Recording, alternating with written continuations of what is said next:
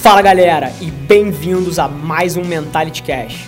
Meu nome é Rafa Velar, apaixonado por negócios e esportes, sou Ironman, triatleta e empreendedor serial.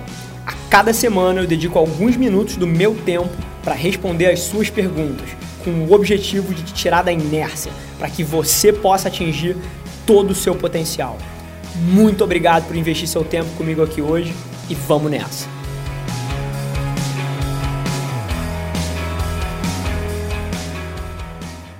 No episódio de hoje a gente debate as nuances de produzir conteúdo que funciona no digital. Fica ligado.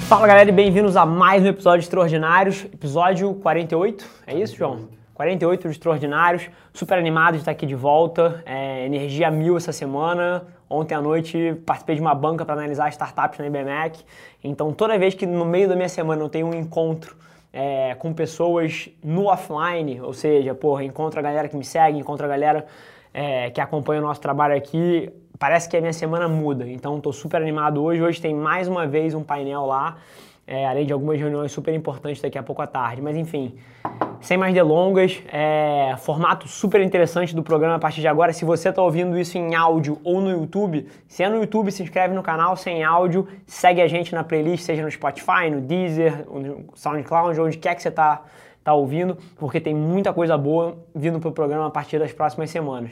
Então, Joãozão, sem mais delongas, vamos atacar as três perguntas que a galera mandou aí. A pergunta número um é do Levi Bastos.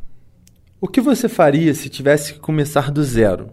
Sem empresa, sem capital, sem nada, só com seu conhecimento. Levi, adorei a tua pergunta, cara. Eu juro por Deus que de vez em quando eu deito na, a cabeça na cama à noite e falo assim, cara, eu gostaria de poder começar de novo sabendo as coisas que eu sei agora, é, para poder hackear o sistema e sentir aquela aquela gana, aquela, aquele momentum que é você tá começando uma jornada. E eu não tenho dúvida do que eu faria. Se eu não tivesse recursos, se eu não tivesse é, trabalhando em lugar nenhum, se eu não tivesse nada, o que eu faria é eu iria trabalhar para alguém que está na posição que eu quero estar. Tá. Então, por exemplo, eu ia pegar a agência de digital que eu mais admiro, ia dar um jeito de encontrar algum diretor, algum gestor, o presidente, o dono, o que quer que seja, e mostrar o meu valor para o cara e pedir para trabalhar de graça para ele. Ponto. É assim que eu começaria. Eu esqueceria faculdade, curso, o que quer que seja. Esquece eu não faria nada disso, e mais uma vez, não estou falando que esse é o único caminho, mas é o caminho que eu preferiria seguir. Eu colaria nesse cara, eu, eu dedicaria a minha vida pelos próximos 3, 4, 5, 8, 10 anos do lado do cara, construindo a minha alavancagem naquele ecossistema, conhecendo todo mundo que eu precisaria conhecer, aprendendo tudo que eu precisaria aprender, metendo a mão na massa, vendo como aquilo roda para poder depois fazer o meu, ou então se eu definisse que aquele ecossistema ali é o ecossistema que eu quero construir, eu quero fazer parte daquele, daquele quadro societário, eu quero ser um dos sócios daquela empresa, ou esse caminho, ou um caminho solitário, um voo solo, mas mais uma vez, eu, e, e o motivo que eu estou falando tudo isso e o motivo dessa tese é porque você está próximo de quem tem alavancagem, é tudo que importa quando você está começando uma carreira. Quando você está começando uma carreira, você não deveria estar tá ligado em ganhar o máximo de dinheiro possível. Isso é absolutamente errado. Você deveria estar tá fundamentalmente preocupado em aprender o máximo possível e abrir o máximo possível de portas para você, porque é isso que permite alguém fazer grandes negócios no futuro, crescer uma empresa de uma maneira desproporcional, dado o networking que essa pessoa tem. É assim que você faz dinheiro de verdade. E eu te digo uma coisa. Eu vejo vários jovens me perguntando semanalmente aí, Rafa, eu quero ganhar 15 mil reais por mês, eu quero ganhar 20 mil reais por mês, eu quero fazer o meu primeiro milhão antes dos 30. Essa é a maior babaquice que eu escuto. Eu quero ganhar meu primeiro milhão antes dos 30. Eu te digo uma coisa, Levi, né? a maneira mais fácil, mais fácil, e, e, assim, eu não tenho dúvida quanto isso, mais fácil de você não fazer seu primeiro milhão antes dos 30 é mapeando as suas decisões para tentar fazer o seu primeiro milhão antes dos 30. Primeiro reconhece que essa, essa meta é absolutamente arbitrária. E se você começar a perseguir isso, cara, você vai ter que tomar várias decisões de curto prazo. Você não vai pegar aquele job que é absurdamente interessante para você por conta dos relacionamentos que você vai construir, por conta das portas que você vai abrir a partir daquilo, porque você está preocupado em ganhar 4 mil reais esse mês para guardar dois. Cara, pelo amor de Deus, entenda de onde está vindo a minha tese. Número um, eu procuraria estar perto de pessoas que têm alavancagem no ecossistema que eu quero estar. E número dois, eu não mapearia nenhuma das minhas decisões para ganhar dinheiro no curto prazo. Eu viveria com o mínimo de luxo possível, o mínimo coberto do básico, ralaria 16, 18 horas do lado daquela pessoa para gerar valor para ele, aprendendo tudo que eu podia, conhecendo todo mundo que eu, que eu poderia conhecer e mapearia todas as minhas decisões para abrir o máximo de portas possível para mim. Essa é a minha tese, eu sou fascinado por isso, eu tenho certeza que se você pega uma pessoa que com 18 anos entra numa faculdade, passa por aquele período acadêmico ali, é, e ela vai começar a vida aos 22, 23, 24, e você pega uma pessoa que usa a mesma dedicação que é necessária para você passar por uma faculdade de uma maneira bem sucedida e se dedica à vida profissional desde os 18, fazendo um estudo mais adaptativo, por pegando um livro ali, lendo aqui, metendo a mão na massa, aprendendo na real, eu acredito fundamentalmente que a pessoa que mete a mão na massa mais cedo aprende mais e vai estar mais bem posicionada. Então, não para dizer que faculdade não tem valor, eu acho que faculdade tem muito valor, mas se você é um tipo de pessoa que está disposto a meter a cara no mundo para aprender, eu acho que essa, essa primeira opção é fundamentalmente melhor e essa é a tese que eu acredito e é isso que eu faria se eu voltasse no tempo e não tivesse nada. A segunda pergunta é do Pablo Vidal.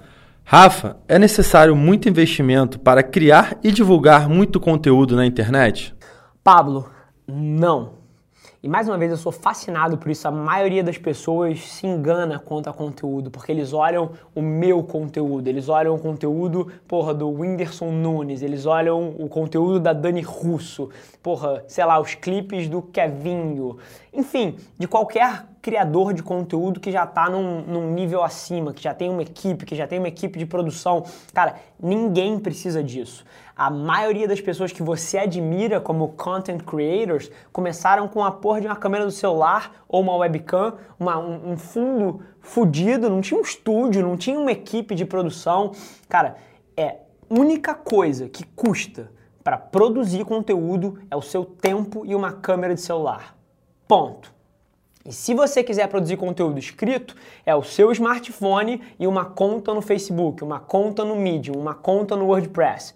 Ponto. Se é conteúdo em áudio, é só você apertar o botão do gravador e tá lá. Se é conteúdo em vídeo, a câmera do seu celular já é suficiente. Então, produzir conteúdo não custa nada, custa o seu tempo. E se atualmente você gasta seu tempo vendo Netflix, vendo novela, vendo malhação, surfando o Explore do Instagram, acompanhando 299 vídeos de YouTubers. Então quer dizer que não custa nada para você, porque você vai estar tá pegando um tempo que você não gera nenhum valor com ele e vai estar tá dedicando para produzir conteúdo. Então provavelmente é de graça para muita gente. E distribuição, aí sim eu acho mais interessante. Eu não tenho dúvida nenhuma que com dinheiro por trás é mais fácil você distribuir seu conteúdo. Você pode pagar para impulsionar os seus conteúdos, você pode pagar para rodar ads contra as suas contas, para trazer audiências, tem um milhão de coisas, mas não é o único jeito. Mais uma vez, sempre vai existir o trade-off que você pode dar tempo para ganhar alguma coisa. No conteúdo, você dá o seu tempo e você produz o conteúdo. Na distribuição, você aloca o seu tempo em troca de distribuição também. Você entra em 299 grupos de Facebook e posta os seus conteúdos lá, interage com as pessoas nos grupos, interage com as pessoas nas suas páginas, faz monta um e-mail marketing gratuito no MailChimp para e, e, sobe um site no WordPress para captar os e-mails, já começa a crescer uma base. Você pode buscar interações dentro das hashtags relevantes para o teu ecossistema no Instagram e curtir as fotos de todo mundo e deixar um comentário relevante e buscar mandar DMs para pessoas que são interessantes dentro do teu negócio e podem, pro, e podem propagar o teu conteúdo, podem se interessar pelo teu conteúdo. Entenda que tempo é igual a distribuição e tempo é igual a produção de conteúdo. Ninguém precisa ter uma equipe de seis pessoas igual eu tenho para produzir conteúdo. Não. Mas todo mundo pode trocar o seu tempo em troca de produção e distribuição a hora que bem entender. Boa. Show.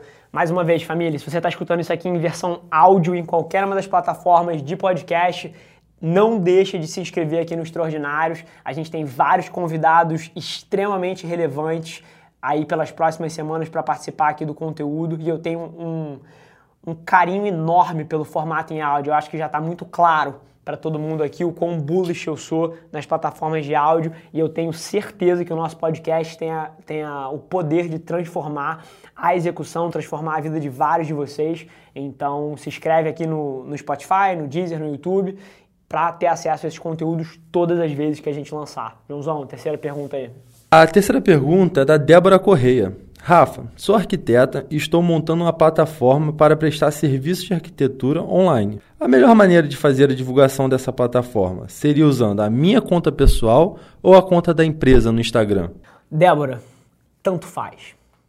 E, e essa é uma das perguntas que eu mais recebo no direct. Ah, eu tenho esse negócio aqui de queijos artesanais, eu tenho esse negócio aqui de camisetas, eu tenho esse, eu sou modelo, eu tenho uma empresa disso aqui, eu sou encanador, enfim todo mundo tem a dúvida se faz na conta própria ou cria uma conta de empresa para fazer. E a resposta é tanto faz. Não é isso que vai impedir você de ser bem sucedido. A gente tem diversos cases de empresas que têm estratégias de Instagram super bem sucedidas e a gente tem diversos cases de pessoas que são a cara da empresa como estratégia de Instagram também. Eu, eu, Rafael, prefiro a flexibilidade de uma marca pessoal. Eu acho que toda vez que você crescer uma audiência em torno da sua empresa, se daqui a 3, 5 anos você precisar mudar um pouco o seu ramo de atuação, você não tem tanta flexibilidade, você é uma empresa de cosméticos. E aí, se você resolve entrar no ramo da moda, aquela audiência ali acha aquilo muito estranho. Mas agora, se um ser humano, eu, tenho uma agência de publicidade hoje em dia e amanhã eu viro um investidor de venture capital, ou então viro um, um é, meu Deus, gestor de investimentos, eu vou ser sempre o Rafa Velar. Eu tenho uma história por trás, eu sou uma pessoa, eu estou fazendo uma coisa, mas posso fazer outra depois. Então, uma marca pessoal te dá mais flexibilidade. Assim como um atleta que é um jogador de vôlei exímio ele deixa de jogar vôlei, ele facilmente faz uma transição para uma carreira de palestrante, para uma carreira de comentarista. A marca pessoal tem essa flexibilidade. Você é o Giba, você é o Oscar, você é o Neymar. E o que você está fazendo hoje é jogando algum esporte, mas você pode fazer uma transição para outra coisa se você constrói em torno da sua marca pessoal. Então eu sou fã de marcas pessoais por conta da flexibilidade, mas as duas estratégias funcionam. Não deixe que isso seja a desculpa que você usa para não começar aí com tudo em uma das duas. Ah, Qual é a quarta que você selecionou aí, João? A quarta pergunta é do Pedro Luiz Fazione. Rafa, como atrair cliente no digital sendo um franqueado? quando todo o conteúdo de mídia, que já é pouco, é concentrado no franqueador? Boa. É... Mais uma vez, eu vou começar a responder aqui. Qual é o nome dele? Pedro Luiz. Pedro, é... se der tempo aqui durante a resposta, o João vai ficar de olho. Me diz exatamente que tipo de franquia você tem, porque isso tem um impacto enorme. Então, se der tempo aí, diz qual é o tipo de franquia que você tem. Mas, cara, o teu negócio é um negócio um pouco diferente, porque o modelo de franquia na maioria das vezes, o branding, o marketing é todo a cargo da empresa franqueadora. Então, por exemplo, Shining Box. Transportadora. Transportadora, franquia de transportadora? Caramba, que coisa diferente. Cargas e encomendas. Maravilha. Então, no teu setor, mais uma vez, você já abriu para mim aí que o branding, que o marketing fica centralizado no franqueador. Isso é clássico. CrossFit é assim. Porra, Shining Box é assim, você tem a empresa que é que criou a primeira unidade de negócio e depois ela abre a expansão para sócios, para terceiros, que são os franqueados, mas ela cuida da criação de marca, ela cuida do marketing. O exemplo do CrossFit é um baita exemplo disso. CrossFit não é uma empresa de exercício. É uma empresa de branding, é uma empresa de marketing. Eles fazem tudo isso e as boxes, as únicas coisas que elas têm que, têm que fazer é prestar um puta de um serviço. Então, mas o exemplo do CrossFit também educa a gente bastante. Porque dentro do ecossistema do franqueado, vou dar um exemplo aqui do Rio de Janeiro, por exemplo, da CrossFit Posto 9, da Iron Box, da CrossFit Crown. Cada, um, cada uma delas tem um branding específico. Então, eles têm a flexibilidade de poder dar outro nome que você talvez não tenha, mas o exemplo é o mesmo. Elas se diferenciam pelos professores que elas têm, pela maneira como elas dão aula, pelos relacionamentos que elas criam. E no teu negócio é igual. Você provavelmente está olhando o digital como só publicidade, mas o que o digital tem a capacidade de fazer também é fomentar o boca a boca. Em que sentido? Se você tiver um puta de um atendimento, um puta de um serviço, as pessoas vão falar sobre você vão postar sobre você. Se você fizer coisas que eu chamo de surpreender e agradar, tipo assim, vai transportar alguma coisa para alguém, coloca um bilhete escrito à mão numa carga com a logo da empresa. Provavelmente o cara vai fazer um story daquilo. Então, você tem que hackear o seu ecossistema específico dentro dessas coisas, mas sabendo que você tem a limitação de não ser o encarregado de construir a marca. Você está preso a isso. Agora, eu te dou um exemplo. Prospecção é, atendimento ao cliente. Isso tudo você pode fazer via digital, facilitando as suas interações. Por exemplo, você pode pegar as empresas é, que são classicamente as empresas que te usam e rodar Facebook Ads contra elas.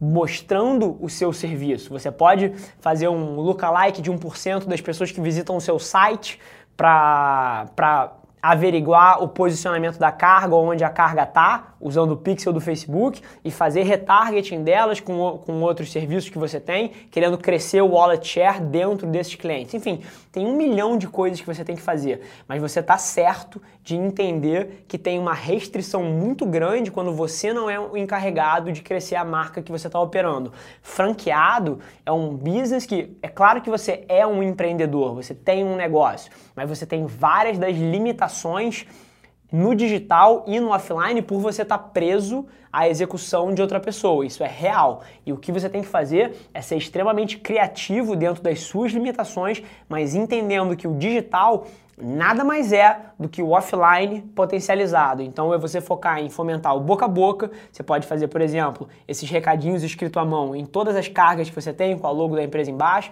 Você pode rodar Facebook Ads contra os clientes que usam o seu serviço e chegam na página de tracking do pacote para lembrar sempre eles que você existe, você se manter no top of mind. Você pode fazer um milhão de coisas. O que você precisa é se educar sobre as possibilidades do digital e depois entender como é que isso se aplica às restrições de alguém que que tem uma franquia, mas é errado você achar que você não pode fazer nada. Você pode, só é muito mais difícil porque você tem restrições de negócio, dado que você não é o dono da marca que você representa. Show? Maravilha, família. Espero que a gente tenha levado valor para vocês aí. Eu sou fascinado por esse modelo. É, a gente tem algumas coisas interessantes para implementar daqui para frente. O João vai, vai passar por um período aí de furacão para entender como é que a gente vai fazer isso. Eu tenho a vontade enorme de transformar isso aqui num programa ao vivo. Então a gente vai ter, porra, um telefonezão aqui na minha frente, a gente vai pedir na live para vocês colocarem os números de telefone de vocês e a gente vai ligar para as pessoas, sorteando, óbvio, o número, e vai fazer essa troca aqui se é ao vivo. Da mesma forma que eu perguntei pro. Qual é o nome dele? Luiz.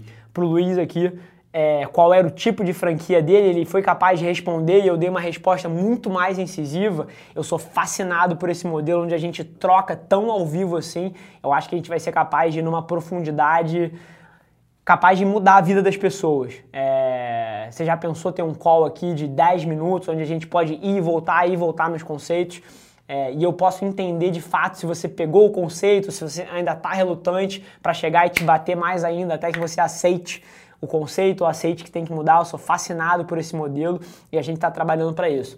Mas enquanto não acontece, espero que esse modelo aqui esteja sendo, esteja sendo proveitoso para vocês, porque eu tiro uma quantidade de satisfação enorme dessa troca aqui, depois que o programa acaba, lendo aí os comentários de vocês no YouTube, os comentários nas redes sociais, os comentários de vocês são o meu oxigênio, é disso que, que o nosso projeto aqui vive e a gente se vê na próxima semana. Galera, por hoje é só. Mas você não tem ideia de quanto eu aprecio você ter investido seu tempo aqui comigo. Muito obrigado. E lembre-se, se alguma coisa nesse conteúdo ressoou com você, ou se você acha que alguém que você conhece pode se beneficiar desse conteúdo, divide com ela. E não se esquece de seguir as nossas páginas no Instagram e no Facebook para ter acesso a conteúdos exclusivos diariamente. E eu te proponho um desafio. Vamos colocar esse podcast no top 100 do Brasil? É só ranquear a gente com 5 estrelas que a gente vai estar um passo mais perto desse sonho.